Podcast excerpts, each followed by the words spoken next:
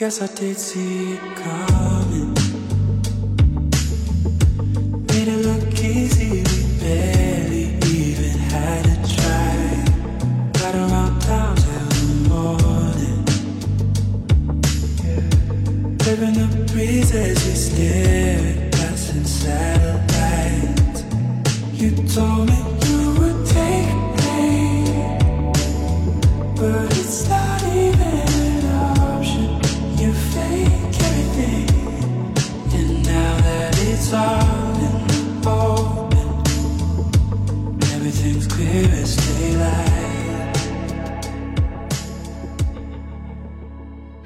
家好，欢迎收听新一期的《俗话说》，我是 Bella。我是阿桃。跟你说，最近我开始写日记了。哦，这个习惯呢，都甚至也还不能叫习惯，也就坚持了才十来天吧。呃，我这个日记不是那种写在纸上的，每天就是有个日记本这样子。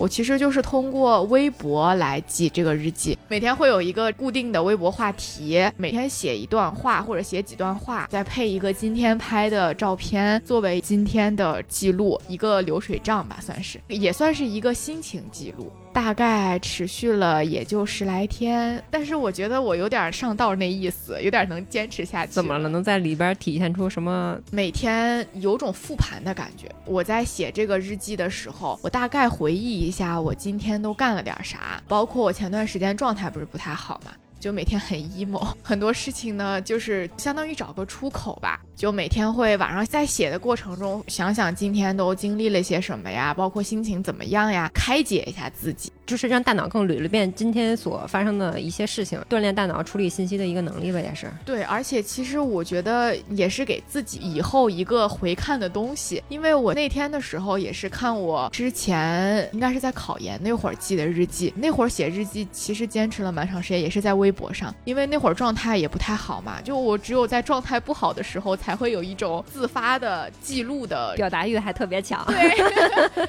就是状态不好的时候就会表达欲特特别强，因为我不想把这个负面的能量输出给朋友，但是我又需要一个出口，我一般就会用微博啊，或者是没有太多人关注我的平台去做一点表达。我后面也是回看我那些微博的时候，我觉得哦，原来我也经历了这么多的心路历程，起起伏伏，看的还觉得挺有意思的，所以我就想，反正其实最近也不是刻意开始写日记，因为刚才跟你说状态不好嘛，我又想找一个出口，就想说，那我把每天的自己想的这些就记下来试试呗。然后写下来之后，觉得真的有好一点，就坚持下来了，大概这十几天，然后慢慢的也因为现实生活中的一些状况的好转，氛围的好转，再加上写日记，我这两天就感觉整个人状态好了不少。你有没有感觉，就是在写的过程中会有一种就第三视角去叙述这个事件？有点这个意思，就是如果比如说我把自己当成我朋友或者我家人，因为我在写这个的时候，我大部分是公开的，但是有些我真的特别负面，或者是特别觉得话题比较私密的，嗯，甚至是有一点觉得是心结的东西，我可能不会在当天公开，我写完之后会以仅自己可见的形式明白发出去。你也会这样 是吧对，可能过段时间这件事情想通了，过去了，或者就这个心结打开了，我可能会把它转变为公开。嗯，对，但是可能今天写完了，我写完之后就先以一个仅自己可见，但是我写完我就觉得爽。写完的那一刻，其实你就已经情绪已经疏解了，对，已经完成了这个过程。对，而且你刚才说那个第三视角，我之所以会有，是因为我有时候觉得我这个东西它是也有点写给别人的感觉，所以我在写的时候，我就在考虑我用什么样的方式说，或者是我怎么隐晦一点表达我这个情绪会比较合适，反而就有点克制了。比如说我心里的那个痛苦程度是一百分的话，我可能为了让大家看起来更隐晦一些，更没那么夸张一些，可以理解为这是用一个更好的表达方式去输出，我倒是不觉得它是一个更好的因为有的时候会感觉就是你跟对方的谈话，或者就是面对面的，你有时候说出那种话，可能是说给对方听，但其实实际是说给自己听的，只不过是一个对方能够更好接收的一个形式去表达了而已。对。但是同时也会感觉到没那么爽，因 为你得字斟句酌，得搂着点儿。哎，对你得搂着点儿。就你没办法真的怎么想就怎么说，而且有些事儿，因为它也是就是在网上的一种表达，你不能说的太清楚，你不能说的太具体、太针对，万一哪天被看到了，然后对方知道你说的是他，所以呢，你表达的时候也得搂着点儿。所以你微博里边的那个朋友是也挺多的，是吗？哎，说来这个呢，就是我之前那个号就加了很多大学同学啊，然后朋友啊、爸妈啊，然后亲戚啊什么的。后来就感觉我表达受限，我写的很多东西我都是仅自己可见，我就觉得好没意思呀。我不想就是每次发又不能发出去，我后面就开了一个小号，嗯，然后后面呢，慢慢的也被发现了。对，也有一些亲人或者是朋友，相对亲近一些的人也发现了。所以我原来都是那种想写啥写啥，想发啥发啥，想转啥转啥的状态。但是现在又有点变回了我原来那个号那种选择性的公开，像是一个更小范畴的一个朋友圈，那个微信朋友圈的感觉。有点儿朋友圈那个意思。其实我之前也有过，就是我觉得我的微博的朋友跟微信朋友圈里的朋友覆盖率特别大，重复率特别多。然后我觉得就有的时候发的内容，就我朋友圈可能是一种展现，但是我的微博又是另一种的，对画风不一样了，我都会觉得。我太透明了，就是我在朋友的面前就是太透明了，因为微博对于我来说，它可能会比朋友圈会更加的真实的展现自己的想法，或者是一些其他的内容。我就会想过，我要不然再换一个号，但是我有点不太舍得之前有过那些记录，我又不想再转到另一个号里边不认可这些内容了的感觉。然后后来我就是做了一些自我功课之后，我就觉得我无所谓了，就是我觉得他们可能也并不在意。就是别把自己想那么重要。对，但是我就该发发就好了，然后我就有点释然，我都不管他们到底是谁了，就是我该发我发我的了。哎，我跟你讲，其实我不用原来的那个微博账号，也是因为我在那个账号里面有感觉到一些就是 peer pressure，就是同辈压力。就是我之前呢，其实那个微博账号里面加了好多，我刚才跟你说嘛，加了好多的朋友，有些朋友他是我之前特别羡慕以及想成为的样子的朋友，他们的微博上面经常发的内容，我在看的同时，我会自己感觉到压力。他们是哪个赛道的？也不算赛道吧，就那段时间还是学生的状态，就会觉得他们的生活好精彩，不管是社交啊、娱乐啊，然后学习啊。包括未来发展啊，甚至有的朋友，比如说特别会设计，就是手绘特别厉害；有的朋友是自己的爱好特别明确，然后又做的风生水起的，就会觉得看到这些内容呢，一方面觉得特别赏心悦目，也觉得他们好优秀，但另一方面我自己有压力，我会觉得为什么别人的生活这么精彩，但我的生活就觉得。平平无奇，所以我在刷那个账号的时候，我觉得不太快乐那。那个时候你有在发自己想要表达的东西吗？那个阶段是我大一大二的时候的状态吧，那会儿还比较小青涩还小的时候，对，现在完全没有了，现在完全没有了。就是以前比较青涩的时候，你会有一种以前残留的好学生思维的那种感觉，你就会觉得想比较，或者说很羡慕他们，然后又成为不了的时候，因为那会儿没有觉得人生有多元的选择，或者说有多种多样的发展，总会以为优秀是一个路径，那一条路径。像是有了一个标准，像是有一个标准，嗯。所以就会羡慕，就也会有点 peer pressure，所以我就越来越少的刷那个账号，建了那个小号，一开始也不是纯粹为了表达自己要发的东西，而是我想在一个新的账号里面没有任何认识的人，就是完全一个自留地的状态。后来因为考研那段时间特别多的压抑的情绪，我就在那个账号上面发，因为我觉得没有人认识我，也没有人关注我，那我就想说什么说什么，想表达什么表达什么，然后说出来之后就觉得还挺舒服的。后来那个账号就成为直到现在都是我用的最多的账号，但是我现在也会切回我以前那个账号去看看我朋友们发的，给他们点点赞啊什么的，但是我从来不会在以前的那个账号上发东西。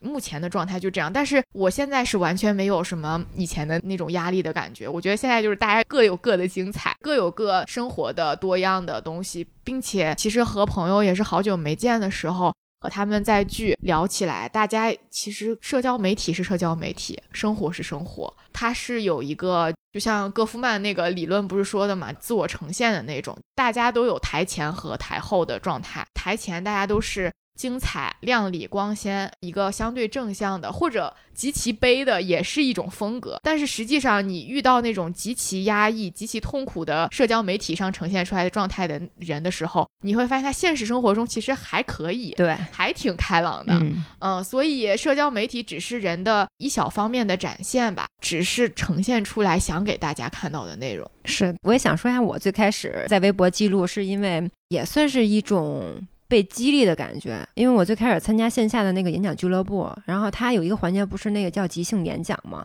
会有一些老的会员，他就会直接上去去聊一些自己想要分享的内容。我印象特别深刻的是有一个人，他结合当时那个题目，分享了在地铁所见所闻。所以我觉得哇，这人好厉害，他可以把刚才来这儿的路上的遇到的事情结合到这个话题，就能够绘声绘色的表达出来。我觉得他好厉害。但是我一想到，我就感觉没有时间发现生活中身边所接触的那些点点滴滴，就感觉我的时间一直在很赶，但不知道在赶什么。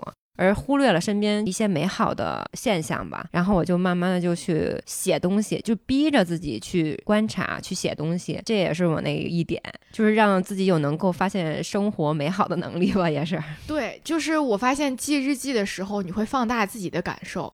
比如说，你平常不记日记的时候，过一天，那这一天可能过去了之后就过去了，你晚上可能就是玩会儿手机啊，看会儿书啊，也就睡觉了。但是我每天现在给自己十分钟到十五分钟的时间去写日记的这个记录的时候，我会过一遍我今天经历了什么，我是对某件事情是怎么想的，包括我现在有时候写的这天的日记，可能就是那一点儿，就那一点儿细节的事情，我会把它展开说。因为这个是我今天最深的感触的一个事儿，包括我可能在路上遇到了一个什么同事或者是朋友一点暖心的行为，我就会把它放大成我今天的日记。其实我今天也流水账的干了很多的事情，但是我就只写这一件事，因为这个是我可能之后再回看的时候，我希望我能够记录下来的事儿。所以现在的日记呢。怎么说也是给自己一个以后的回忆吧。你平常有没有记日记的这个习惯呀？我其实最开始觉得是心情不好的时候，嗯，也也是跟你刚才说的那，就是感觉这些话，你可能跟身边的朋友说，他可能没有办法立即去 get 你的点，你只能去通过自己在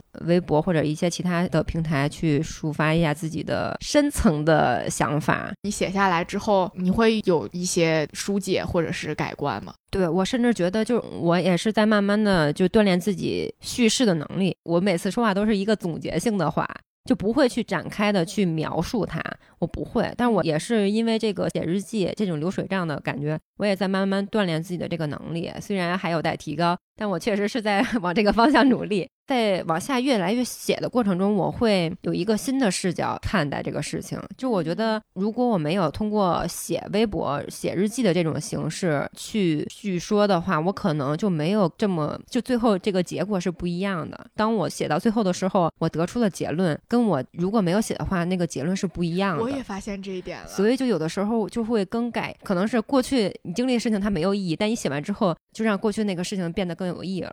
对我现在也会发现是这样。包括甚至我自己有点想不通的，可能写着写着写着写着，就有点把自己说服了，就觉得这可能也是个好事儿啊，这也是一个不错的经历啊，或者怎么样的。就像你说的，可能写着写着就。不那么心情郁结了，但同时你有没有发现，就是这种表达会在你逐渐心情变好、状态变好之后，表达欲会有一个下降啊？是的，我也是这样，所以我的日记经常坚持不下去，就是因为我如果这段时间过得特别开心、特别顺，我没有想写日记的冲动，所以就一直坚持不下去。可能日常有开心的事情，随时跟身边的朋友去分享了。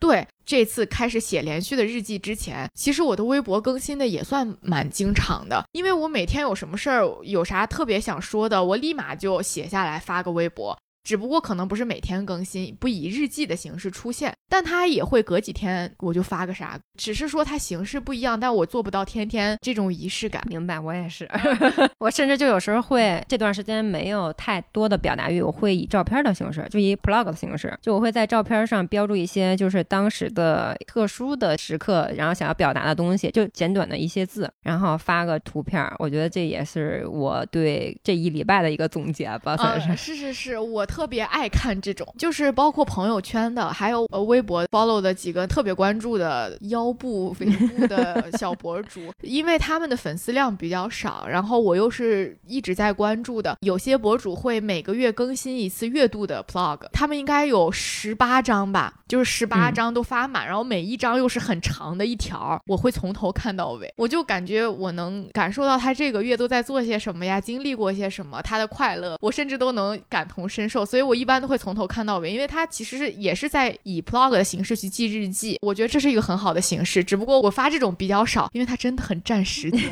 你每一张图都要 P 完，然后给它旁边配一小段文字，然后每一张都这样连发个九张，其实是二十张图，其实万一呢？时间。万一呢？这不是这次刚刚开始的吗？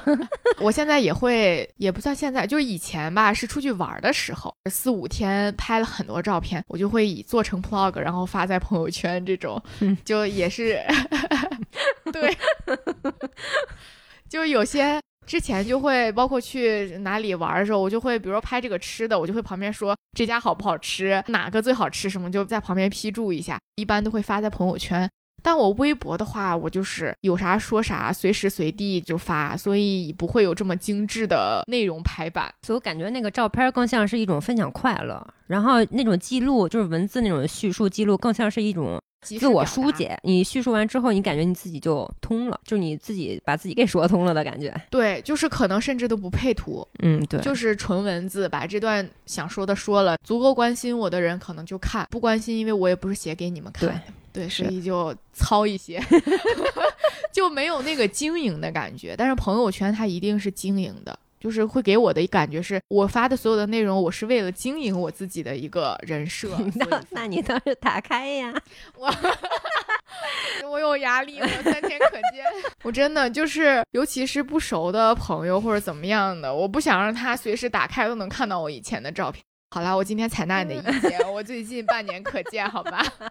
我最近就是开到年底，半年可见。咱们这个 flag 先在这儿立一个。我跟你说，你朋友圈有偷偷关注你的人，一定会觉得你最近不太对劲儿，但你突然打开了。那他最好过来问我一下，哦，我就看谁关注我的朋友圈，偷偷的。好希望朋友圈有一个访客，让我看看都是谁过来踩踩我。暴露年龄了，救命啊！对，所以这是我最近坚持下来的一件事情吧。但我从小到大坚持下来的事情不是特别多。你有什么从小到大坚持下来的事情吗？从小到大好像没有坚持过什么东西。就我哦，可能有一个就是呼吸。好冷。我那天在准备咱们这次的内容的时候，我就发现，好像自律、坚持，往往都是一段时间的。因为你不管是你自律还是坚持做一个事情，你是要为了一个目标去完成一个事情。比如说我们考研啊、找工作呀，或者说考证儿啊、运动呀这种，就是你为了一个目标减肥嘛，对吧？比如说为了减肥，为了塑形，它是有一个目标，这个目标它总有达成的时候，可能这个自律就到此为止。所以我倒是觉得这个坚持是一段时间一段时间的就很正常。对，非常你有什。么坚持的比较久的事情吗？可能目前来说就是健身吧，嗯、大概坚持了多长时间了呀？得有五六年了呢。这么久？对，那你最初开始健身是为啥呀？我最开始因为当时喜欢一个男生，然后就是想让自己更好一点儿，所以想在短期内尽快的瘦一点儿，嗯，来达到 我觉得我应该可以的位置。那最后达到了吗？在这里就不必赘述了。总之就是因为这个契机，然后开始健身的。对，当时确实因为就是很想瘦，我当时应该很坚定，因为我觉得当时是有点胖。嗯，然后我在前期的三个月，我应该是除了周末的时间，我应该每天能在四到五次的练。我真的就是很坚持，前三个月非常坚持，每天四到五次是个怎么样的就是就是一周几乎除了周末的时间，我都会去健身房。哦，是每周四到五次。哦，我刚才说错了你，说的每天哦哎呀四到五次说错了，啊？那你就是每天大概能练个多长时间呀？一个半小时。哇，当时的时候是主要是以学为主，当时对于很多器械、很多发力的点都不懂，然后因为也上私教课，再加上做有氧，其实还是一个半小时比较好吧也。对我坚持的最长一段时间健身就俩月吧，也是因为对跟私教来练，因为他会我以为你跟私教有什么故事呢？啊，no no no no，没有没有。当时是因为教练他会 push 你嘛，他会每天监督你吃什么，然后监督你快来练啊，每天就会问你说明天来不来啊，明天什么时候来啊，就跟你约这个健身的时间，就会觉得就是有人盯着你在练，所以我那段时间好像也是一周能有六天吧，而且我那会儿特别喜欢我的团操课老师，就那个教练。然后他身材巨好，而且你知道我刚开始跟他做瑜伽的时候，他是属于，因为他之前骑摩托，然后他那个左腿应该是缝了好多针，就是做手术嘛，相当于恢复了好长时间之后，他又开始恢复做健身教练这件事情。然后他那会儿的身材呢，我感觉就和普通人没有什么区别。我是从那个时候开始跟着他一起做瑜伽，我就每周都会跟他上一到两节课。后来他开始教单车什么这些课，我也都会跟着他上。直到我，我应该是在那个健身房大概有半年多的样子。其实他每天是会上好多节课哈，我只是每周去跟他练两次。他后面那个身材巨好，就是那个体脂，我觉得应该是能到个十七八的那个样子，特别特别好。就是他全身没有赘肉，而且他是属于练瑜伽同时练力量、练器械。整个人是一种很精致的力量感很，精致的、流畅又有力量的。对，所以我就是会被他激励到，然后去上他的团操课呀、共享单车课呀，就各种课。所以那段时间是我坚持下来的两个动力吧。后面就是因为不在那个城市了嘛，后来不是来北京了嘛？来北京之后就自我放弃。老师的个人魅力太大了。对，哎，我非常懂。我在我们健身房，就是如果遇到身材很好的美女，我觉得特别激励我。就我看到她之后，我会比以往更加的卖力的练。对，对，因为也想成为那样，而且我觉得就是我可以达到。嗯，嗯，就是给我一种激励，我希望能够向她多学一学啊，尤其上瑜伽课、做运动什么，你天天坚持形成惯性了，很快乐。就像那种人，你说他不用说话，都能给你精神的激励。是我之前在那个健身房的时候，就是每天早晨，因为那个健身房是二十四小时健身房嘛，我不喜欢在人多的时候去，因为我会有力量区的那个羞耻感。嗯，嗯，就不太想和大哥们一起在力量区练器械嘛，我就会早晨大概七点多去练到九点半左右。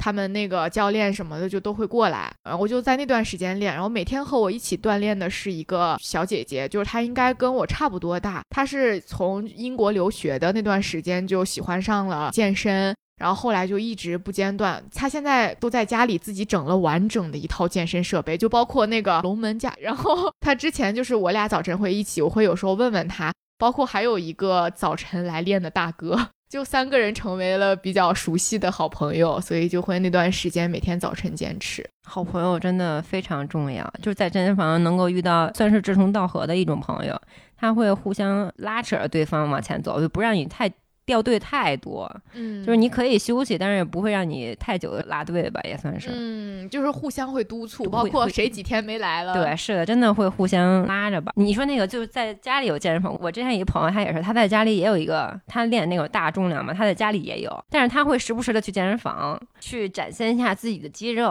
啊，你懂吗？就是你在家里再怎么练，可能是为了更好的在健身房展现出自己脱衣服的那一刻，懂，就是还是要秀一下。还是要秀一下。就是这种外人带来这种眼光或者是这种夸奖，是他在家里得不到的。我觉得我有那个力量去羞耻，就是因为我练的不行。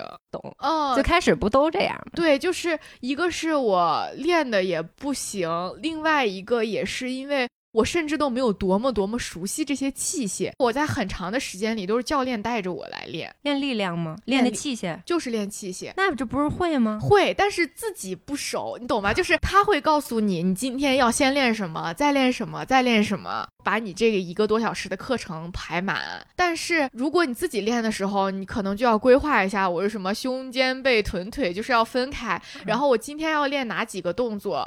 你练背也是什么外侧的还是内侧的？但是我自己又不太会规划这个，我可能就要花很多时间去搜。后来慢慢的就不太去做这种器械的锻炼了。我最开始也是，但是我觉得我融入比较快，就是因为我前期必须要找教练带我练器械。我的诉求非常简单，就是我跟教练明确表达我的诉求，就是教我会所有的器械就可以了。嗯然后剩下的就是我自己可以慢慢去学，但你前提你一定要教我这器械怎么用。然后在这个过程中呢，因为健身房的健身大佬很多，其实他们并不像看起来那么凶神恶煞的那种感觉，他们是非常乐于助人的。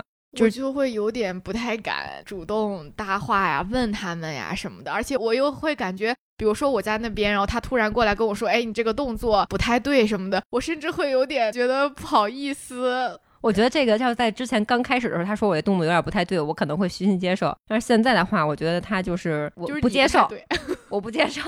你别跟我说你那个动作不对怎么着，我觉得这是一种搭讪的方式了。啊，就是你现在已经有这个自信，就是我已经知道我要练哪，我要怎么练，我的动作我也能明白我自己对我准确的。对我刚开始去健身房的时候，我就上了六节私教课，然后你好厉害啊！我上了几十节，因为我最开始知道教练的意义就是他一他教会我动作，我保证不受伤就行了。但是我自己练的时候，我肯定不会那么大重量，我不会受伤。嗯二是他要督促我，就是需要一个外人来督促我，我不需要，我自己可以安排我的时间去练，就没教练就没有什么其他意义了。他也是自己学一些知识嘛，去教你，那你自己可以自己去学呀，一样。对，但是我会觉得健身房他有时候就会，他们不是会巡管嘛，嗯，就会可能过来会看，他会站在你旁边看一会儿。所以我就觉得这就是隐形的健身房 PUA。我知道他就是其实也想推销，让我继续去买课，然后继续去跟私教练，但我就不想费那个口舌，我不想再跟他有过多交流，所以我都有点因为这些原因不怎么太想去健身房。所以你跟我说你一直能坚持下来，我就特别佩服。就是你过了那几个月，因为男生这个外在的原因去锻炼减肥，那你后来是怎么坚持下来的呀？我觉得现在就是国内的健身房经济已经就很兴起了。最开始的时候是还是国外比较完善。完善，对。然后现在就是大家越来越注重身体健康，就是你感觉健身房随处可见的感觉，都不会太远吧。一是距离不会让你有压力，压力，对。然后还有就是你在健身过程中，你就会经常去的人会跟经常去的人有一种就是朋友了的感觉。大家再见你的时候，就是互相打个照面，很熟悉了。你有什么需求的时候，你可以主动向他们寻求帮助，他们也很乐于去帮助你的。那其实我觉得你这个健身房的氛围很好。我去过两个健身房，两个健身房都是这种种氛围。对我觉得跟氛围没有关系，嗯，是跟你主不主动寻求帮助有关系吧？我觉得。那我觉得可能也是我想的有点多，练起来吧，刚好体检出来了之后，感觉最近也不太健康，需要有一些健康的生活习惯了，就是每天坚持运动。我总会有一种感觉是，比如说我一段时间不运动，我就越没有那个精气神儿去运动了，就是越觉得没劲儿去运动了。嗯，然后就摆烂。可能需要一个人拽你一下子，我觉得也是，需要有人每天拉着我走，去姐妹去运动。可能还需要一个健身房男神。Oh no！但我不是很喜欢那种练的很大块的那种肌肉男，我觉得，嗯对，嗯，所以现在就是在健身房待久了，会有一种审美疲劳。我有的时候会觉得，就是男生练成那样，好像是应该的一样。就是我总是看到这样的，我会觉得好像男的都这样。但如果他要练很大的时候，我觉得我不知道这个男的在图什么。但是大家都是有各自自己的那个审美和对自己的要求吧。你长期健身，然后在健身房看到这么多这种类型的男生，你会觉得你的审美有改变吗？就是你更喜欢肌肉男，或者是怎么样？有点肌肉就行，不用太有，健康就好。但是我不太喜欢健身房不练腿的男生。嗯就是因为我觉得，一是练腿是非常累的事情，因为腿是占人体全身最大块的肌肉嘛。然后我觉得，如果男生只练胸肩背，或者是胸，就尤其胸肌和手背这些的部位的话，我会觉得他有很大成分的就是为了展现给别人看的，也是某种取悦别人的一种形式吧，穿衣好看嘛。但如果我觉得，如果他要练经常练臀腿的话，其实这才是真正为自己好。对，因为练臀腿对于男生女生来说都是一个非常好的运动。练到核心，还有就是，就是人老先老腿嘛，就是你老的时候你腿脚先不行，所以还是在能练的时候先练一下腿、臀腿。对，啊尤其是女性，对于女性的好处其实更多，包括一些私处部分的肌肉，其实有很大的改善。哦，还有这样的，对，好大一门学问。所以就是在健身这个过程中，也是自己带着问题再去寻找答案的过程，也是一个主动探索的一个过程，也会让自己越来越深陷健身的过程，也是越来越开心吧，也算是。从中找到真正的乐趣了，对没会觉得我是为了减肥而去健身的，它形成了你日常的一个习惯。对，嗯，阶段性给自己立一个小目标，比如我在八月底之前，我想让我的体脂率到二十二。然后我觉得就是需要有一个这个小什么去激励自己，还有就是你会在健身房遇到不同的朋友。我觉得朋友就是一个人会走得很快，就是很多人会走得很远，就是朋友在。坚持的这个路上，我觉得有很大的作用。他们会你在工作之余，其实跟不同朋友之间的沟通会带来很多精彩之处，也会排解很多你不开心的那一部分。就是很多一句打岔，就会让你一切都消解了的感觉。哦，对，是在运动之后附加的那个部分，会让我觉得人好像是有价值的感觉，就是会跟社会其他人都有链接的。这个场域本身带给你的不只是自己健身塑形这一点点东西，对，它带给了你其他更多，嗯，你对会有有这个激励你去每天去健身。对，包括健身房还有很多老头老太太，就这种的，你就觉得就他们的肌肉真的很紧实，那个就是那些阿姨都能做引体。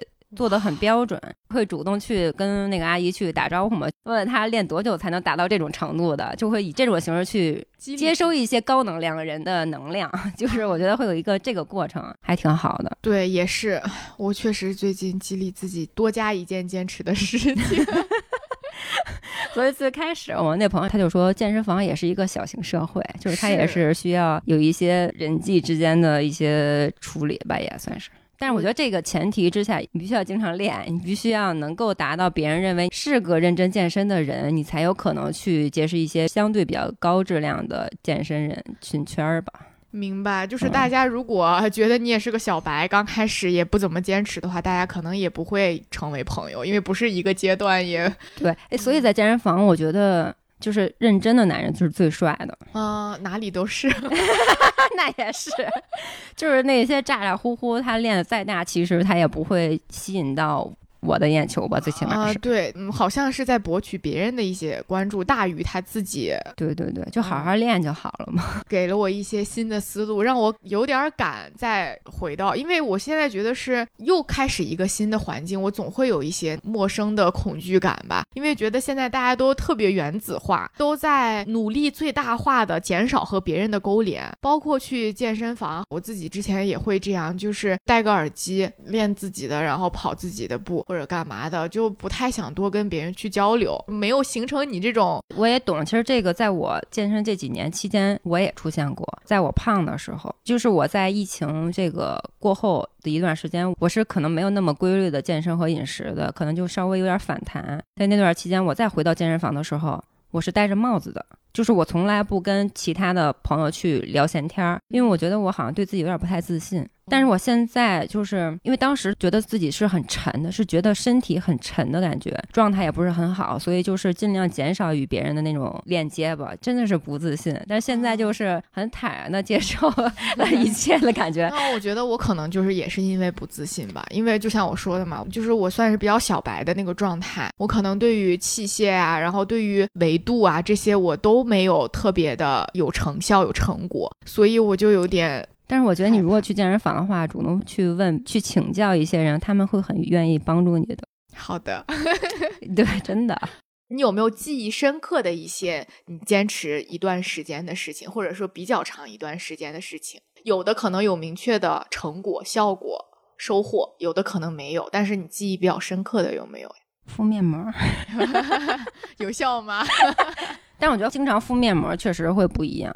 但是我看了很多皮肤科的大夫，他们不太信面膜这个事情。我开始就听到医生说那个之后，我就觉得很诧异，因为我觉得我坚持几天敷面膜的时候，我的第二天效果会非常显著。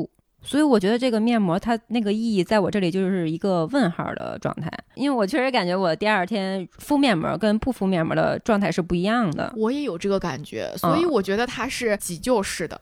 有的医生会说水儿类的东西都是无效的，我之前也听过这个，他们会说就是我就只涂面霜，嗯，就这个。以前那个生物老师就说，你们买那些都没用，所有的成分都是甘油。然后说什么美白的东西千万不要买，说是哎呦这么说是不太好，就是说那些很多成分都是说对皮肤不好啊，什么说别轻信。我就高中的时候就老师就是会这么提醒，所以我觉得极简护肤很有道理。前提是如果要是生活没那么规律的话，它就会反映到脸上，你就需要一些产品。可能是急救呀，或者拯救一下。是，所以说最好的护肤品是睡眠和心情啊。是我回想一下我最近坚持的事情，最近一年吧，坚持下来的事情可能就是听播客。这个对于我来说也不算坚持，这个坚持也不是我。需要多大的努力的，而是形成惯性的这种坚持。我每天早晨醒来，睁开眼的第一件事情是先放开播客听，就是我会有特别多感兴趣的内容，我就会愿意打开化妆啊、干嘛的时候就一直陪伴我，一直到出门，然后还会戴着耳机听。就这件事情，可能是我这一年来每天都在做的事情，变成了一个习惯，变成了一个习惯。所以我觉得坚持其实就是不用坚持，你能真正每天能做下。来的事情一定是不需要你去刻意付出什么就能够嗯收获的一些事情，包括你去健身什么的这种。哎，这个问题我也想过，因为在健身前期也是很痛苦的，也是需要刻意去坚持。对，需要刻意去坚持到习惯的这个过程，达到一个正反馈才是自律。我觉得把这个整个过程称之为自律。怎么样能形成一段时间的自律？首先就是需要一个正反馈。你健身吧，健身一段时间，要不就是感觉自己状态好了。要不然感觉自己维度好了，要不然就觉得自己瘦下来了，这些都是一些正反馈。那如果没有正反馈的事情，就很难坚持下去。俗话说就是尝到甜头了，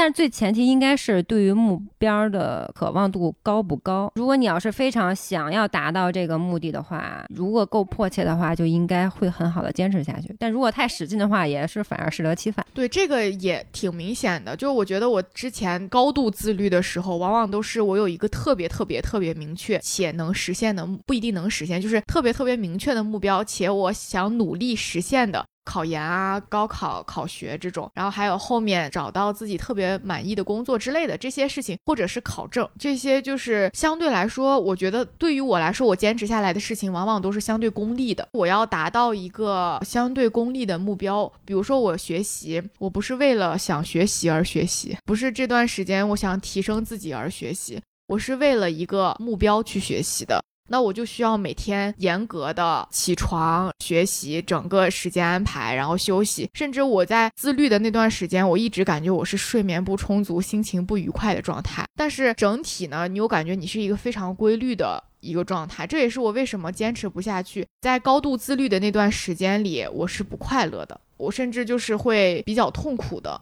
我只是为了一个目标，我需要达成，所以我这段时间需要高度自律。我睡觉的时间都要卡得很死，我每天要给自己安排学这个学那个，然后怎么怎么样，要给自己有一个分数或者什么样的限制。所以我觉得自律带给我的往往不是一些很快乐的体验吧？是不是跟那个目标不不足够具体也有关系？就把它聚焦到一个小事儿上边儿。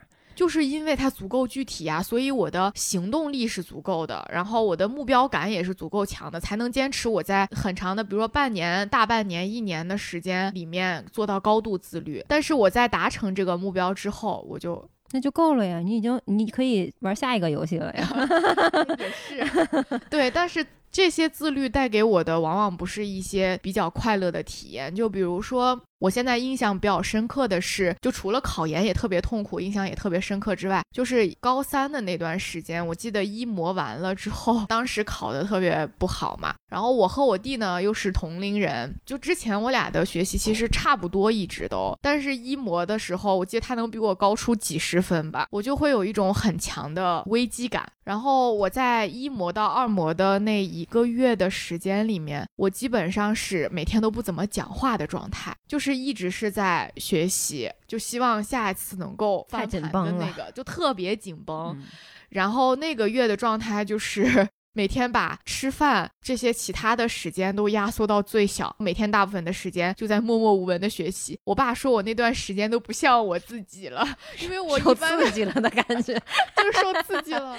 就我以前都是那种每天就可开心了，然后我爸一直都说我心态特别好。乐乐呵呵的，不管怎么样都挺开心的状态。但我那段时间像变了一个人一样，但是那段时间确实也是非常自律，包括我后面二模考的也确实挺好的。但这个月的时间，短期的自律带给我的也是一个非常不好的回忆吧。考研那段时间，那段时间也是 我感觉每天北京怎么都是黑天啊，就是好像我没有特别心情愉快的时候，记忆中总是寒冷的、萧瑟的北京的秋天，可以是悲秋，以至于我到现在对于北京的秋冬，我都会有很大的心理阴影，就是考研那段时间造成的。可以理解，考试没人是开心的，有道理。其实现在觉得吧，好像也挺好的，因为。结果都是成功的嘛，所以觉得这些自律的时光好像也是值得的。你自律一般是为了啥？也是因为功利的一些原因吗？我现在自律都是那个主体必须是自己，要不然就是健康的问题，要不然就是为了美的问题，就是反正全都是想办法为自己好的出发点吧，都是。所以也不会给自己造成特别大的心理上的压力的那种。对，就包括我健身中间也会有断期的这个过程，也会有一点点情绪的不一样。但是你在续上的时候，可能会更快速的回到那个正轨上，就还是一样。只不过我把那个事情可能就是干了别的，就是当下那个时间觉得更重要的事情。反正就是精力没有放在这儿，就放在那儿了。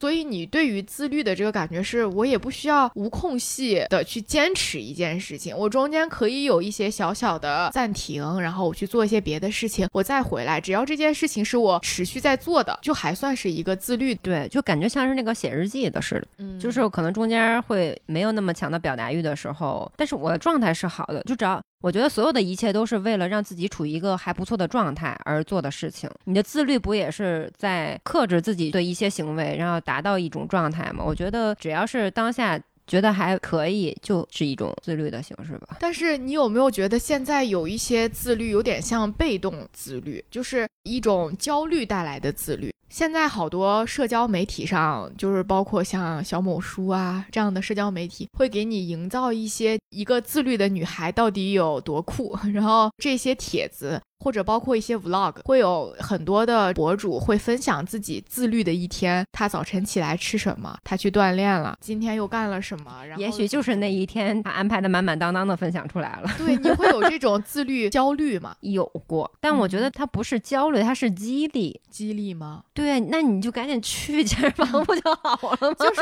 会觉得自己好像摊着，就是就会有点点负罪感，有点负罪感。对，你就觉得得自律。我得每天元气满满，然后把自己每天都安排的非常井井有条，过一个自律的生活，好像才是合理的。我不应该每天没有计划，早晨醒来都不知道自己要干嘛，懒懒散散这样子的生活。有会出现，但就是放在健身这件事情上，我觉得去健身最重要的是什么？是去。就是有的时候你真的是不想去，但是你去完了之后。你会有一个很开心的一个状态，让我觉得原来我最开始不想去，但我去完之后是这个状态的一个，就印象会加深。所以之后再会遇到这种问题的时候，我会把这个结果，这个好的反馈直接给到我当时那种不好的情绪状态下的我自己，所以就不会想那么多，你去就好了嘛。你要是。你很多焦虑不就是因为你想太多而又没有完成、没有达到吗？对，就是想太多但做太少就会焦虑。所有一切就是你没去，有道理。就是先动起来，动起来再说。我会感觉我很多的自律坚持不下去，是因为有些自律本身就不适合我。你会有这种感觉吗？就我自己会这样。就比如说，很多人不是说早睡嘛，自律的一种非常重要的其中之一的体现。但是我确实是早睡不了。就我发现早睡对于我来说有点痛苦，让我十一点就去睡觉，我根本就睡不着。我会望着天花板，我能盯个半小时。然后，你会给自己洗脑吗？怎么洗脑？数羊吗？不是。就是你为了第二天有好的状态或者早起，你会倒逼前一天晚上要早睡哦。如果我第二天有特别重要的事儿，比如说我要五点起床，我甚至前一天会报复性熬夜。你这个叛逆的女孩，就有时候会这样。就是比如说我 第二天五点要起床了，我前天晚上可能两点才睡。我这个反正也不差这几个小时了。对对，是这样的。不过也有了，也有了，就是比如说第二天早晨要早起，我可能会想的，我今天比以前提早一个小时睡觉，也会这样。嗯，但是大部分时间，如果要是就正常的早晨这个起床的时间的话，我就没办法太早睡，因为我发现我有点那种睡得越多越容易困的体质。啊、是我懂，就是有的时候那个觉少睡一点会头疼，多睡一点又也头疼。，对，就非得要睡到那种刚刚好的状态，才是自己精力最充沛的时候。对，我就发现我每天应该就是十二点到十二点半这个时间睡觉，第二天一天的精神是很好的。但如果我十一点就睡，我第二天会更困，我困到我中午还得再睡一觉的状态。但我一般中午是不午休的，因为我们基本上没太有午休的时间。还好了，就是每个人都有属于每个人的生物钟不一对，所以嗯我就觉得有些自律就不太适合我。然后另外就是，我觉得你说的那个目标明确挺重要的。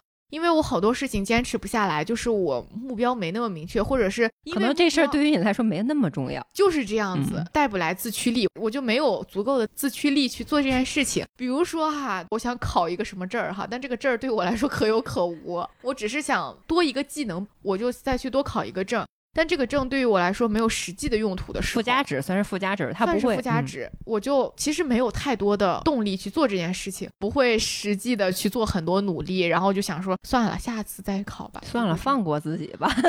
对，但是这样是对的吗？是不是应该也逼自己一把呀？因为好多之前看到了很多励志故事，就是那种感觉很努力，就觉得自己好像没那么努力。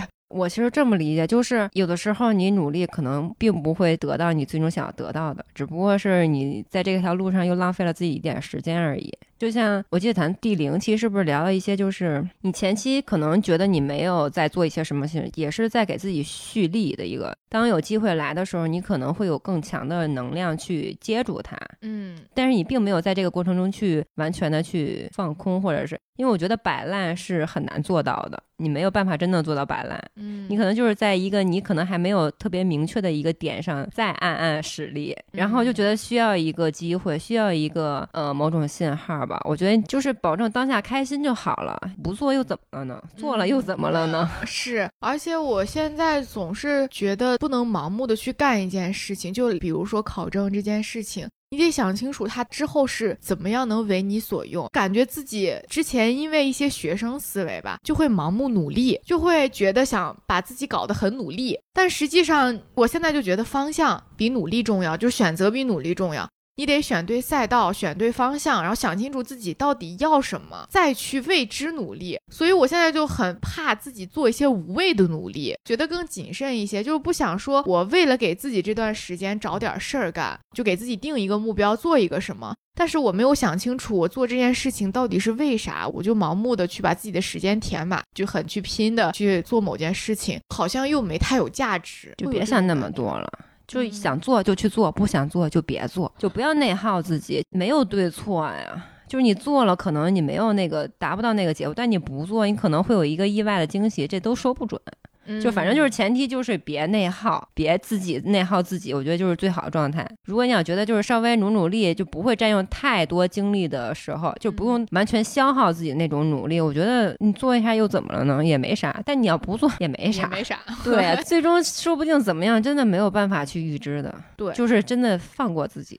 真的就是不必强行自律，就放过自己比较重要。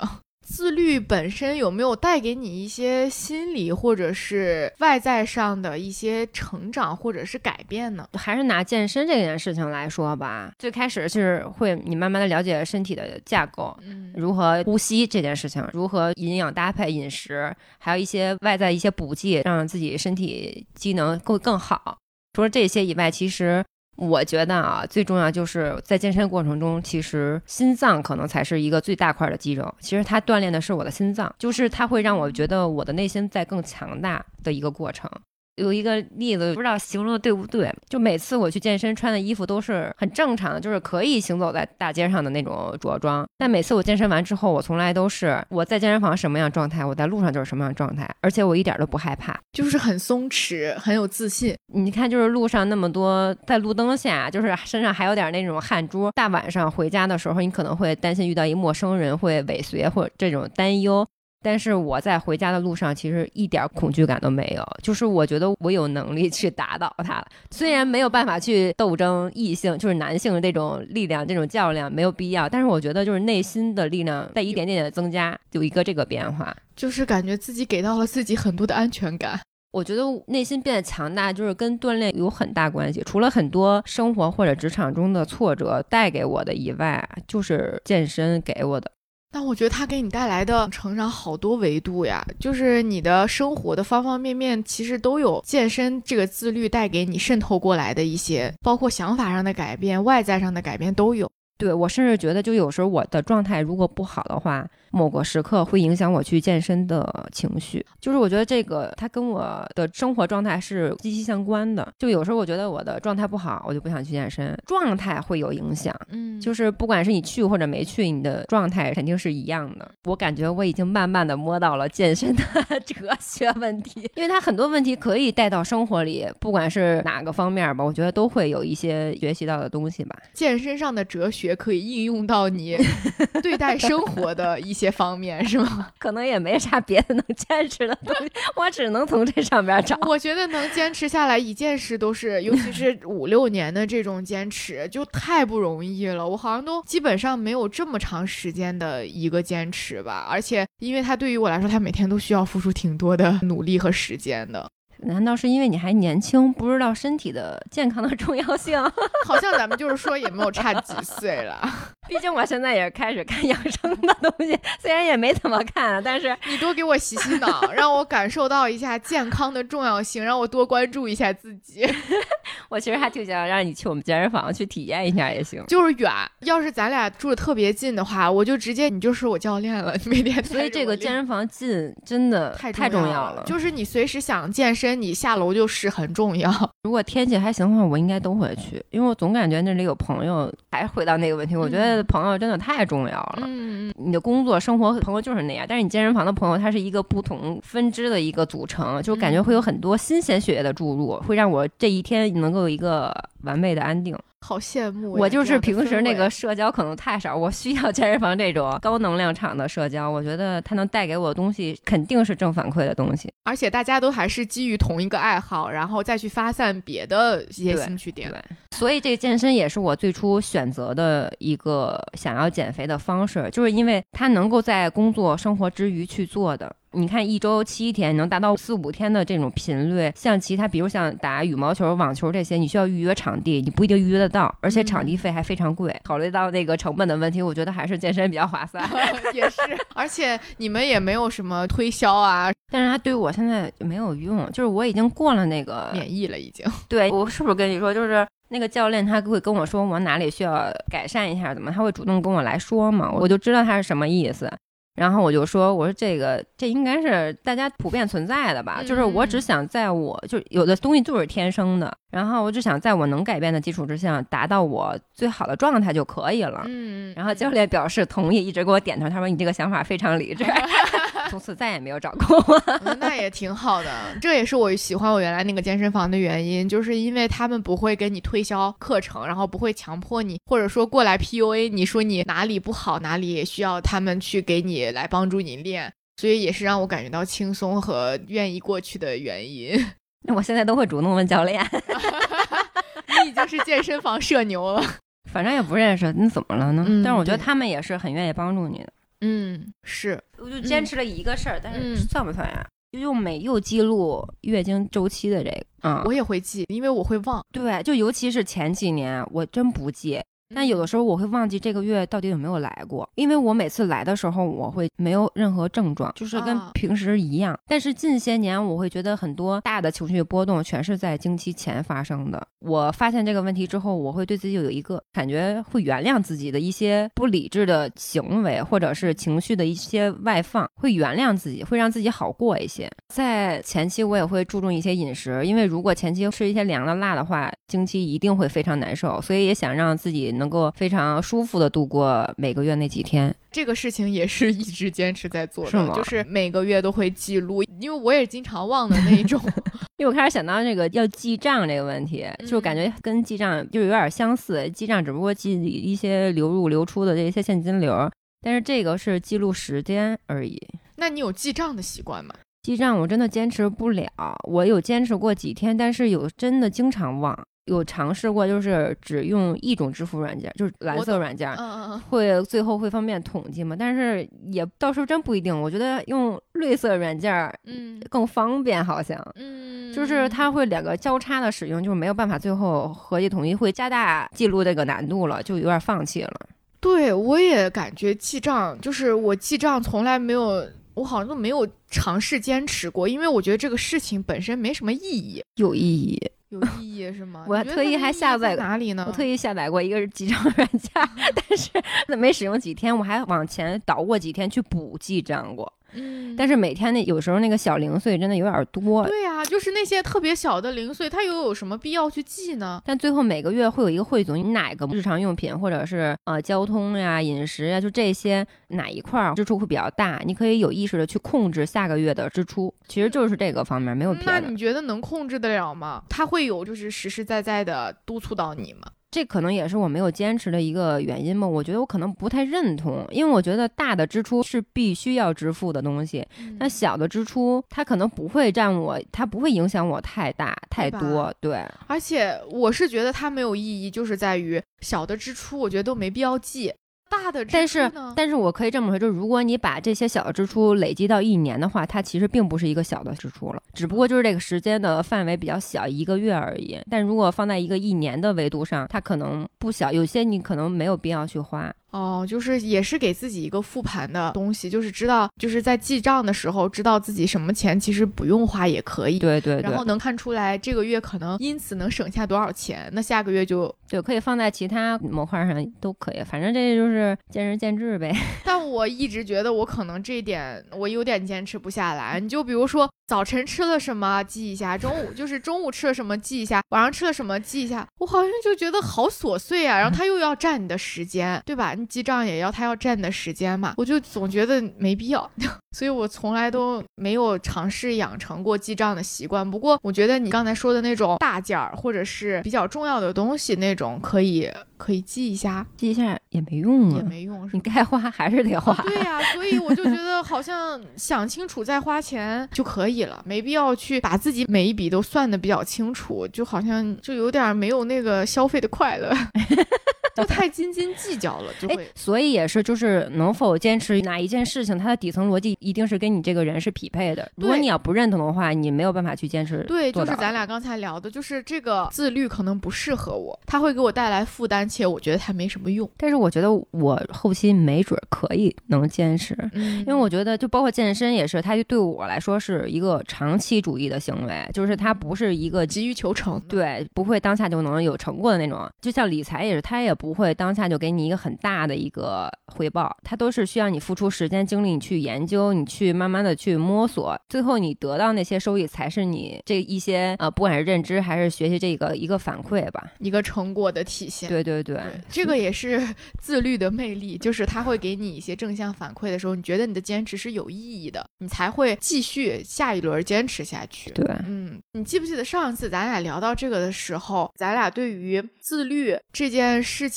有一些不一样的想法？就是我觉得自律的动力是来源于很强的正反馈，然后你是觉得自律就是我一段时间我就该做这件事情啊，一段时间内你明确自己目标，然后去执行完嗯成，就是一个小的自律闭环。哦就是包括你说你学习的那段时间，我觉得就是很自律呀。你在制定自己的学习计划，你在这个过程里边达到了自己想要得到的那个结果，你就是在一个自律的过程。只不过这个可能是因为根据目标的不同，还是什么原因，我就觉得本来那个目标它就不具备长时效的东西，它就是一个考试，它就是这个阶阶段阶段性的。它我是这么理解的。嗯，是，我觉得也是，就是可能这段时间我就该做这件事情，我即使是被动自律，我也得自律才能完成这个我定下的目标。所以是先有了目标，再有的自律，而不是先有自律再去设一个，就是为了自律而有一个目标。对，就像刚才说，就是我觉得自律是坚持嗯，加正反馈的一个循环结果。一个闭环。对一个闭环。就我觉得自律和坚持是一个充分不必要关系。就如果自律可以这么正着推，但是如果嗯坚持的话，我觉得它必须需要加一个点，就是一个可看得见的一个正反馈。我自律能推导到坚持，就是如果我自律，我一定是在坚持某件事对情。但是我坚持某件事情不一定就是，对嗯、我需要有一些正反馈，我才能达到这个自律，然后长期坚持下去。对，所以说，坚持和自律也是一件很难的事情，甚至有时候什么所谓的二十一天养成一个习惯，我觉得我二十一天都养不成。就如果，哎，就比如说我最近因为想养成一个健康的饮食习惯，我觉得我白天、早晨、中午是没有时间自己做东西的，那我就少点一顿外卖，我晚上自己做吧。但我也没坚持了几天。嗯，虽然说我感觉自己做再去吃这些就是很健康，确实也能体会到快乐，但是我坚持不下去的原因，也不是说坚持不下去，我之后肯定还是会自己来做，但是没法做到每天都自己做，因为觉得它确实是时间上花费太多了，而且有时候就经常我晚上其实是有一些自己的事情要做的，但如果我在做饭、吃饭这件事情上花费了太多的时间，我晚上的自由支配的时间就会非常的少，做饭、吃饭占据我两个小时的时候，我就觉得我有点浪费时间，所以我这个没办法坚持下去，并且 我有明确的理由。哎，可不可以换一个角度？就比如说，你了解了外卖行业卫生程度，就你大概会有一个了解，然后你去拿这个对比到你自己做饭，会不会有一个好的坚持的理由？我觉得就是你肯定得要坚持一段时间，形成习惯才会到自律，就是这是一个过程，而不是直接就能达到的。就比如说。我是一个很在乎这个食品卫生的人，我可能就会更大程度的想要自己做饭，不管它有多困难，我也会更加选择自己做饭。我的下一个目标是我怎么能够让晚饭做得更快，而不是说我这个做的慢了，我不行，我还是觉得点外卖。我觉得那个痛点需要找到。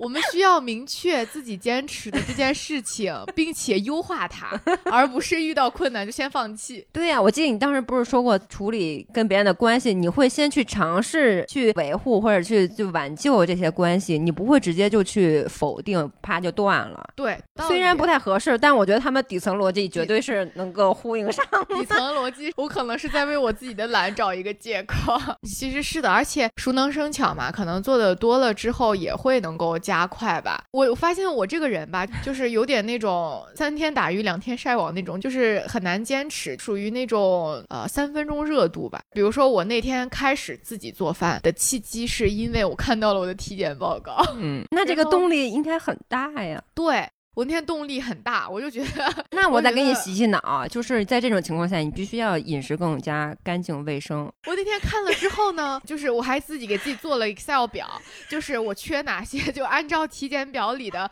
我缺哪些维生素？我需要摄入什么样的食物？我还列了一个就是非常全面的表。我就想说，我之后的晚餐就按照这个来搭配。然后我就激情购入了超级多的食材和烹饪的工具什么的。这样容易记的。然后，对我感觉我就属于那种差生文具多的那种。做了三四天之后，就觉得哎呀，好浪费时间。这样我可以开一个给你送外卖的形式，就你哪天工作的时候，我可以给你送轻食。我还是要锻炼我自己，加快，不然我这样永远都成长不了了。每天你都给我送吧。你过分了！我说你工作的，你那加班的时候。就我那天也没有加班，我就正常时间回家。然后呢，我就想说自己做嘛。就那天正好看到体检报告，觉得就是热血满满，我要自己给自己打造一个健康的晚餐。然后我晚上回去开始做，做完吃完就可能两个小时。你做啥？那太久。我就做很简单的，就是各种煮煮蒸蒸，就是那种轻食一类的搭配，就是也是在小某书上会看到。哎，所以我推荐你一个，就是那种可以蒸屉的一个东西，就分好几层，你可以同时蒸。哎，还有就是我刚才问你，你会不会给自己洗脑？我突然要想起来了，就是我可能就是爱给我自己洗脑。怎么就是就比如说那个卫生那问题，我就会认为我就注重这个卫生，我就想尽可能的自己做。就是我会给自己洗脑，但是我也给自己想，就是外卖贵，比如说轻食那么贵，我觉得我自己买食材不用花那么多钱，而且不止吃一次。然后我觉得做饭其实也是一个治愈的过程，其实是的，对你在整个过洗程，碗不是。做饭确实挺值，所以我就也会爱给自己洗脑，我就愿意相信这个美好的愿景，我愿意为他付出一些我愿意做的事情吧，嗯，骗骗自己。可能前期需要先给自己洗脑，然后养成一个习惯，就是你都不用想什么，你就可以自己就做出来，然后很快能够做完吃完。养成习惯之后，可能就没觉得这是个啥负担了。对，哪嗯会用两个小时？哦，漏。对呀、就是因为之前我们俩一起吃，我看你在那边做东西，我觉得好轻松、好随意，然后也很快就能做得很好，我就觉得我好像也我不行，我目前达不到。那你其实也可以走一捷径，你可以找一个人给你做，呃，可以需要一个男人，他也可以做。行，我现在就是在就是你看你想往哪个方向努努力。最终指向的那个目标是可以有一个健康的晚餐。至于是找到人帮我做，还是我自己加快速度，还有一个就是突然想到，我觉得嗯自律某种因素上也是在为自己节省时间，把时间留给更重要的事情。就是当你自律到一定境界时，它就是一个习惯嘛。其实习惯就不需要你去对抗自己的意志力了。对所以就是你会省很多时间去做你人生好像很长路，你会接触到很多新鲜的事情，让你去探索，不管是探索还是去干嘛的，都会需要消耗你的时间和其他精力的。就是要尽量的把自己的精力用在自己之后更重要的事情上。我们需要把自己认定、坚持、自律的这些事情，先内化成一个不需要动脑的习惯。对，可以这么理解。首先别内耗，就在纠结我做了或者没做之间这种徘徊，这种过程就直接省掉，没有。然后你形成一个好的习惯之后，它就是一个正反馈的过程，它就会源源不断的给你一些好的东西吧。我是感觉我对自律可能有一个误区，就是因为我之前对于自律的感受是特别痛苦的嘛，就像我刚才跟你说的，它往往带给我的那个期间的体验是非常不好的，所以我现在就会默认觉得我不想要那么痛苦的自律，我想要快乐的自律。那这个快乐的自律，就是像我刚才跟你说，我就很容易会放弃，就是因为任何的自律，它中间都需要经历一个很痛苦的坚持的这个过程。但我往往不想坚持，我不想为了自律，然后我就去坚持一件事情，我想算了，也没必要，那我就不坚持。可能就是那个时间不够长，你没有到那个正反馈那个过程就停止了。对我现在就是这样，就可能源于我之前的一些不太好的自律体验吧。所以我现在要给自己更多的容忍的空间。就比如说做饭这件事情，我可能再坚持个一个月，我就能做到一个惯性的，我回去很快就可以做到这件事情。它同时又给我带来一些，比如皮肤变好了呀，精神状态变好了的正反馈，我就能继续坚持下去了。我甚至都觉得，如果你在一个小时之内完成，你都可能会有正反馈。在时间上，首先先也突破了，是，也是，就是能够在一个小时之内尽快的做完。那这不是进步吗？啊，对，短期内也可以了。对对对对对，也可以。我让广大听众朋友们也监督我一下，就是看我有没有能够 自律下来，自律下来，每天坚持晚饭，到时候来就是自，己做晚饭。到时候来个年终总结。那个二零二三年年终盘点，到时候必须整一期。年终盘点，白俩都说过什么？立过什？么？立过什么？立过什么？flag？一一击破。最后发现百分之九十都没有完成。哎，对，那我就在此立另一个 flag，就是我觉得 flag 达成了，立咱们再再下一个。再立一个，这个这个 flag 也要帮 你也立了。啊，来，就是咱这个播客要坚持做下去，就我现在能够展望两个阶段，嗯就是在我们没有爆火的之前，我觉得应该会继续下去，因为证明我们还有很多需要提高的部分。嗯嗯嗯，在这一方面，我觉得应该不会停。如果你不停的话，嗯二就是如果我们真的爆红了，我会 不会 也想不可能歇停，那就是一个极强的正反馈。其实包括昨天晚上我给你分享到，就是看到我们在某一个平台有一期的收听量都过万了之后，就给到我一个小小的正反馈，我觉得好像有人关注我们的内容。下次我来采访一下播放量过万的播客主 什么样的人家明明叫主播啊，哦主播。你这个就很不专业，还没有上道，这怎么能行？我们得是一个合格的主播了。好的，能明显的感觉到，就是播客带给我的一个正反馈，是我每一次在录的时候，我都特别开心，包括我准备的时候都特别开心。然后另外就是，我现在越来越爱听我们做出来的节目了，包括我其实，在每个环节我都是挺开心的一个状态态吧。而且从播客剪辑的过程当中，我能感觉到我在后面的表达的流畅度以及口水词的都有一点减少。嗯，是是少了。对，所以我现在就感觉它也是有正反馈的，就在我的表达这个层面上，哪怕关注度或者是播放量这些数据的东西没给到我特别多、特别多的正反馈，但是我自己能感受到自己的一点点的成长吧。所以目前来看，我一定会坚持下去。而且另外呢，我觉得就像我一开始做播客这件事情，想要选一个和我一起做的人，我发现就是我越来越坚定的觉得我自己选对了。好开心，嗯对你竟然这么说。就是你也作为我的正反馈的一部分。就我说说我自己的感觉哈，一个是我会感觉到你是一个非常认真对待这件事情的人，并且你是希望就是我们一起能够希望把这件事情做下去，以及一直在复盘想把这件事情做好，给到我很强大的鼓励。然后另外一个呢，就是呃，我会感觉你是一个非常有秩序的人，非常有计划和规划的人，而这种计划和规划给到我很强的安全感。感就是包括我们这个播客要维持一个更新的频率，以及我们什么时候录制，呃，多长时间要去把它制作出来，就等等这些有点计划的东西，带给我很强的安全感。如果我的搭档或者说和我一起做这件事情的人，他是一个非常随意，像我一样，就是三分钟热度的人吧，我觉得这件事情可能就没有然后了。但是你不是，所以给到我很强的鼓励和激励。我听到你说这还是很 开心的，因为我、嗯我确实还是有点收着呢，因为我觉得我可能拿一部分的工作的态度去对待这个，不能两个人都相对比较随性，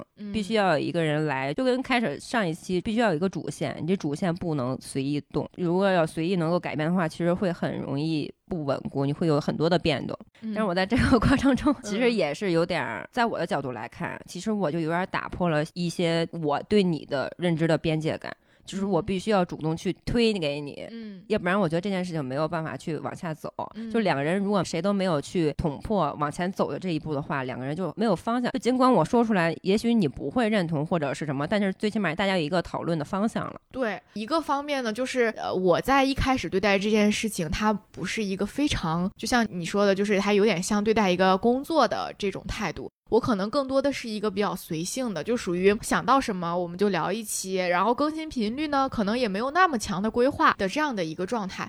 但是往往呢，事情这样就坚持不下去了，因为你是一时兴起做一下，没有激情就不做，那这个事情一定是坚持不下去的。但是正是因为你有这个秩序感和计划，并且呢，你能够给到我非常直接的反馈和表达，会让我了解到我们两个对于这件事情的这个看法上一开始存在的差异，以及后面到现在两个人都非常接受现在的一个频率和状态。其实我觉得这个过程对于我来说是一个正向的反馈，我能觉得这件事情能做成。我觉得这个是相互的。嗯就是你给我的感觉，就是我能够在一些紧张的情绪下，你会让我更缓和。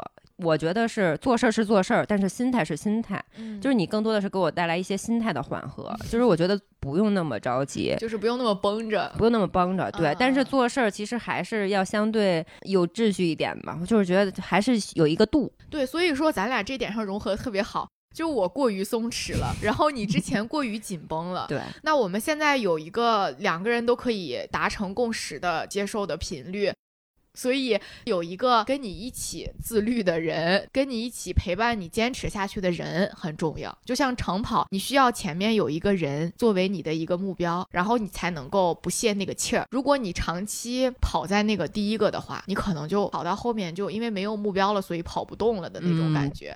所以有一个人陪着，然后拉着我一起，我会觉得对于我这种自驱力没有特别强的人来说很重要我。感觉最重要的就是彼此两个人都觉得这种状态下能够觉得自己也是在一种成长的路上吧，就是你。对，最重要是你自己能够感觉到自己在提升，别管这个事情怎么样。嗯是这样。首先，你们很满足现在自己的状态，而且享受做这件事情时候的那个状态，嗯就每天不会像有一个什么负担一样去做这个事儿，他这件事情就肯定能坚持下去。但是你每次剪视频，我还有点不太好意思，我总觉得你那个 你就是在加班。那怎么说呢？他确实是在加班，那他是为自己加班啊。就我觉得这个的话，也像你刚才说的，我们不应该说，呃，我现在想的那个思路是这样的，就是现在我每一期剪这个音频，确实要花很长时间，就是我相当于是从周一到周四，就是昨天晚上发的那个之前，每天都是这样的状态，就是我每天晚上也不会有其他的事情，我觉得这样不是一个好的状态。对，所以我觉就是对于我来说，它是一个挺紧绷的状态，嗯因为我要赶在那个时间前把这件事情做完，所以我每天的时间，就是我本来想的是，我每天晚上的时间可能什么下班后四小时能干多少事这种文章，它里面会比如说有一小时干什么，有一点五小时干什么，然后有一小时干什么，但是我基本上全部的时间是用来剪播客的，所以我现在想的是。我们要怎么样去缩小你剪辑的时间。对，我觉嗯得这个是最核心的，就是我们要怎么样去从前期录制到后期剪辑，就是怎么样能够在各个环节提升剪辑效率，以达到很快的能把这件事情完成。它既能够就是按时发出去，然后又能不过多的占用我的自己自己的时时间，它达到一个这种平衡的时候，我觉得是我下一个阶段想达到的一个目标。但是这个也不能急于求成，就是主要就是靠咱俩主要靠准备的充不充分，准备的充不充分，另外就是表达的表达嗯，表达习惯流畅，还有甚至是包括声音大小呀，然后两个人在交流上的一些前后的这些都可能需要有一些调整，但是这个就前期肯定要经历，所以我觉得它是我下一个阶段的目标。就是我们关注内容，然后再关注其他，整个相当于是播客整个从前期到后期制作的缩短整个的制作流程。这样子的话，我们才能够更轻松的保证我们的更新频率，然后我们自己的体验也会更好一些。是的，是嗯嗯嗯，努力加油。加油！对，所以这就是我立的下一个 flag 了，就是希望这件事情能够坚持下去，然后也能够做得更好。嗯，嗯，我也不好意思说不是我的，所以有的时候我有点庆幸，就是你现在是单身状态。那那我谁不是呢？那不是，我也庆如果你要是如果你要是一个有伴侣的状态下，我觉得你不会有这么多时间去做这些，我可以更有负罪感。就是你肯定会把一些你自己的时间分给你的另一半嘛，这是肯定的。嗯，而且精力一旦分散的话，其实会更影响这个剪辑的速度。呃很难保证。就比如说我可能周末有时候都没办法，我需要有一整天的时间我用来剪，要不然我可能剪不完。但是这个状态，我觉得它不可能长期持续，因为它相当于是占用了我百分之八十的自己的时间，但这样的它就不健康了。就如果要是后面下一个阶段，我们应该想的是怎么样能够提升这个效率，让它在占用我更少的时间的状态下达到更好的效果，这样才能健康持续的更新下去或者坚持下去，不然的话它就会有点损耗。但这个我觉得不是一个 短期内可以那啥的。一是我们前期需要更充足的准备，二是还得需要多聊。可能是因为我平时就这种长段的表达机会不多，就是我可能需要这种机会去一直去输出，达到一个属于自己的一个节奏、一个状态吧。嗯、所以这个就是要练的，表达上都得练。但是我们为了，因为也有那种不剪辑播客，有的就是之前听六层楼老师说他的播客不剪辑，是吗？对。他之前和教主他俩聊的时候，他说：“你悠着点说啊，我们这播客不剪辑。”那这当然是最轻松的，但是我还是希望从音质上，然后后期处理上，它是能够有一个更好的收听体验的。我是特别强迫症的那种剪辑，我会把那种就是换气、口水音都全部剪掉。所以你是一个对自己有很严格要求的人，我就就尽管在时间这么紧迫的情况下，你还会去处理这些细节的东西。我必须的，包括我，你知道我周四本来其实也差不多了，我那些已经都剪完了，但是我会觉得它的波形不是很均衡，所以声音就会有大有小嘛。我就希望那个听起来听感会好一点，所以我就开始调那个小的波形。调了一个半小时，然后呢，就是感觉有点那种强迫症完美主义，但实际上有时候又没必要，就很多东西都先完成再完美。包括我之前也是有一次策划的时候，就是那段时间正好是假期回家了，然后在家加班的状态。然后当时有一个策划，我就一直说，哎呦，就感觉一直都弄不好，然后就是领导又在催，我又不好发给领导，就觉得也没弄好。我妈就跟我说说你这个已经很完善了，你就先发嘛，然后领导有什么意见你再去修改。结果发了第一遍就过了。我妈就说，其实很多事情就是你自己就是想的太苛刻了，可能他已经可以了，你没必要说达到一个自己那个心里特别完美的程度，你再去下一步，这样子的话你可能会误很多的事儿。所以我嗯现在就是稍微有一些调整吧，但是不多。也很困扰。其实就开始说那个，我特别希望有听众会在底下留言说我们哪里不好。有些小的点不是我们自己主动去改，而是特别希望别人来说，我去再改。对，就这种慢慢的碰撞之后再有的提升，这种感觉好像会交互感会更强，更强一些。嗯、对，阿桃的意思就是说呢，多来评论区骂一骂我们，欢 迎欢迎，多来评论区和我们互动互动，就是有什么我们做的不足的，或者说大家感兴趣的，想让我们聊的方向都可以说。这样子的话，我们自己也会更有方向。因为我们现在呢，其实每一期都在复盘。但是可能很多时候呢，两个人的视角是有点局限的，也有点沉浸在自己做的那个内容里面，不知道什么样的是好的，什么样的是做的不好的，只能在一些就有限的点里面互相去做个提醒。嗯，就是你们该说说，我们听不听是我们的事儿，我们大家各自做自己想要做的事情就可以了。对，就是放心大胆开麦，在评论区批评我俩，我俩就是心很大，看着接受。对，就是还是希望能有一些互动吧。就是这次的话，如果不是那么小细节的话，可以忽略；觉得可以忽略的那种小的瑕疵，咱就可以忽略掉。行，我觉得没啥能忽略，我觉得就就那家。在完美主但是我觉得我可能得，我不能说光是在这方面自己闭门造车的去改进。我觉得我可能还得多看一些，学习一些播客剪辑的音频处理的一些技巧，我可能能从中提高我的剪辑速度。哎，所以我觉得你在这上面付出的特别多，让我觉得会不，有点不好意思。就包括从 音乐或者是什么，就是其实这些想法都是需要你日常的一些去涉猎一些新的知识、新的东西，你才会放到自己的东西里嘛，对吧？嗯嗯嗯我觉得这些都是需要你去，就是也在花费你时间。当然，这个尽管它会对你有一些收获，但是我觉得还是对于我们这个作品来说，嗯我有点那个不太好意思，我都感觉我做的有点少。哎呦，没有，这个其实就是分工吧。那如果你愿意的话，就学习一下，主要我不会。没必要，没必要，没必要。flag，反正咱们就是说，在年三分之二、四分之三的时候立下了，看看年底能不能实现吧。对，就这几个月了，嗯，KPI 能不能完成，就靠这几个月冲一冲。我觉得这还挺好玩的，加油，打工人！为自己打工，我光荣。就是不管怎么说呢，这一期呢，我们俩也聊了很多自律相关的一些我们自己的想法。虽然坚持下来的事情并不多，但是也分享了很多自律和没有自律的一些心得吧。最后也希望大家能够享受自律的过程，不要为难自己，就快乐至上，快乐最重要。好，那我们这期就到这里啦，下期见，拜拜，拜拜。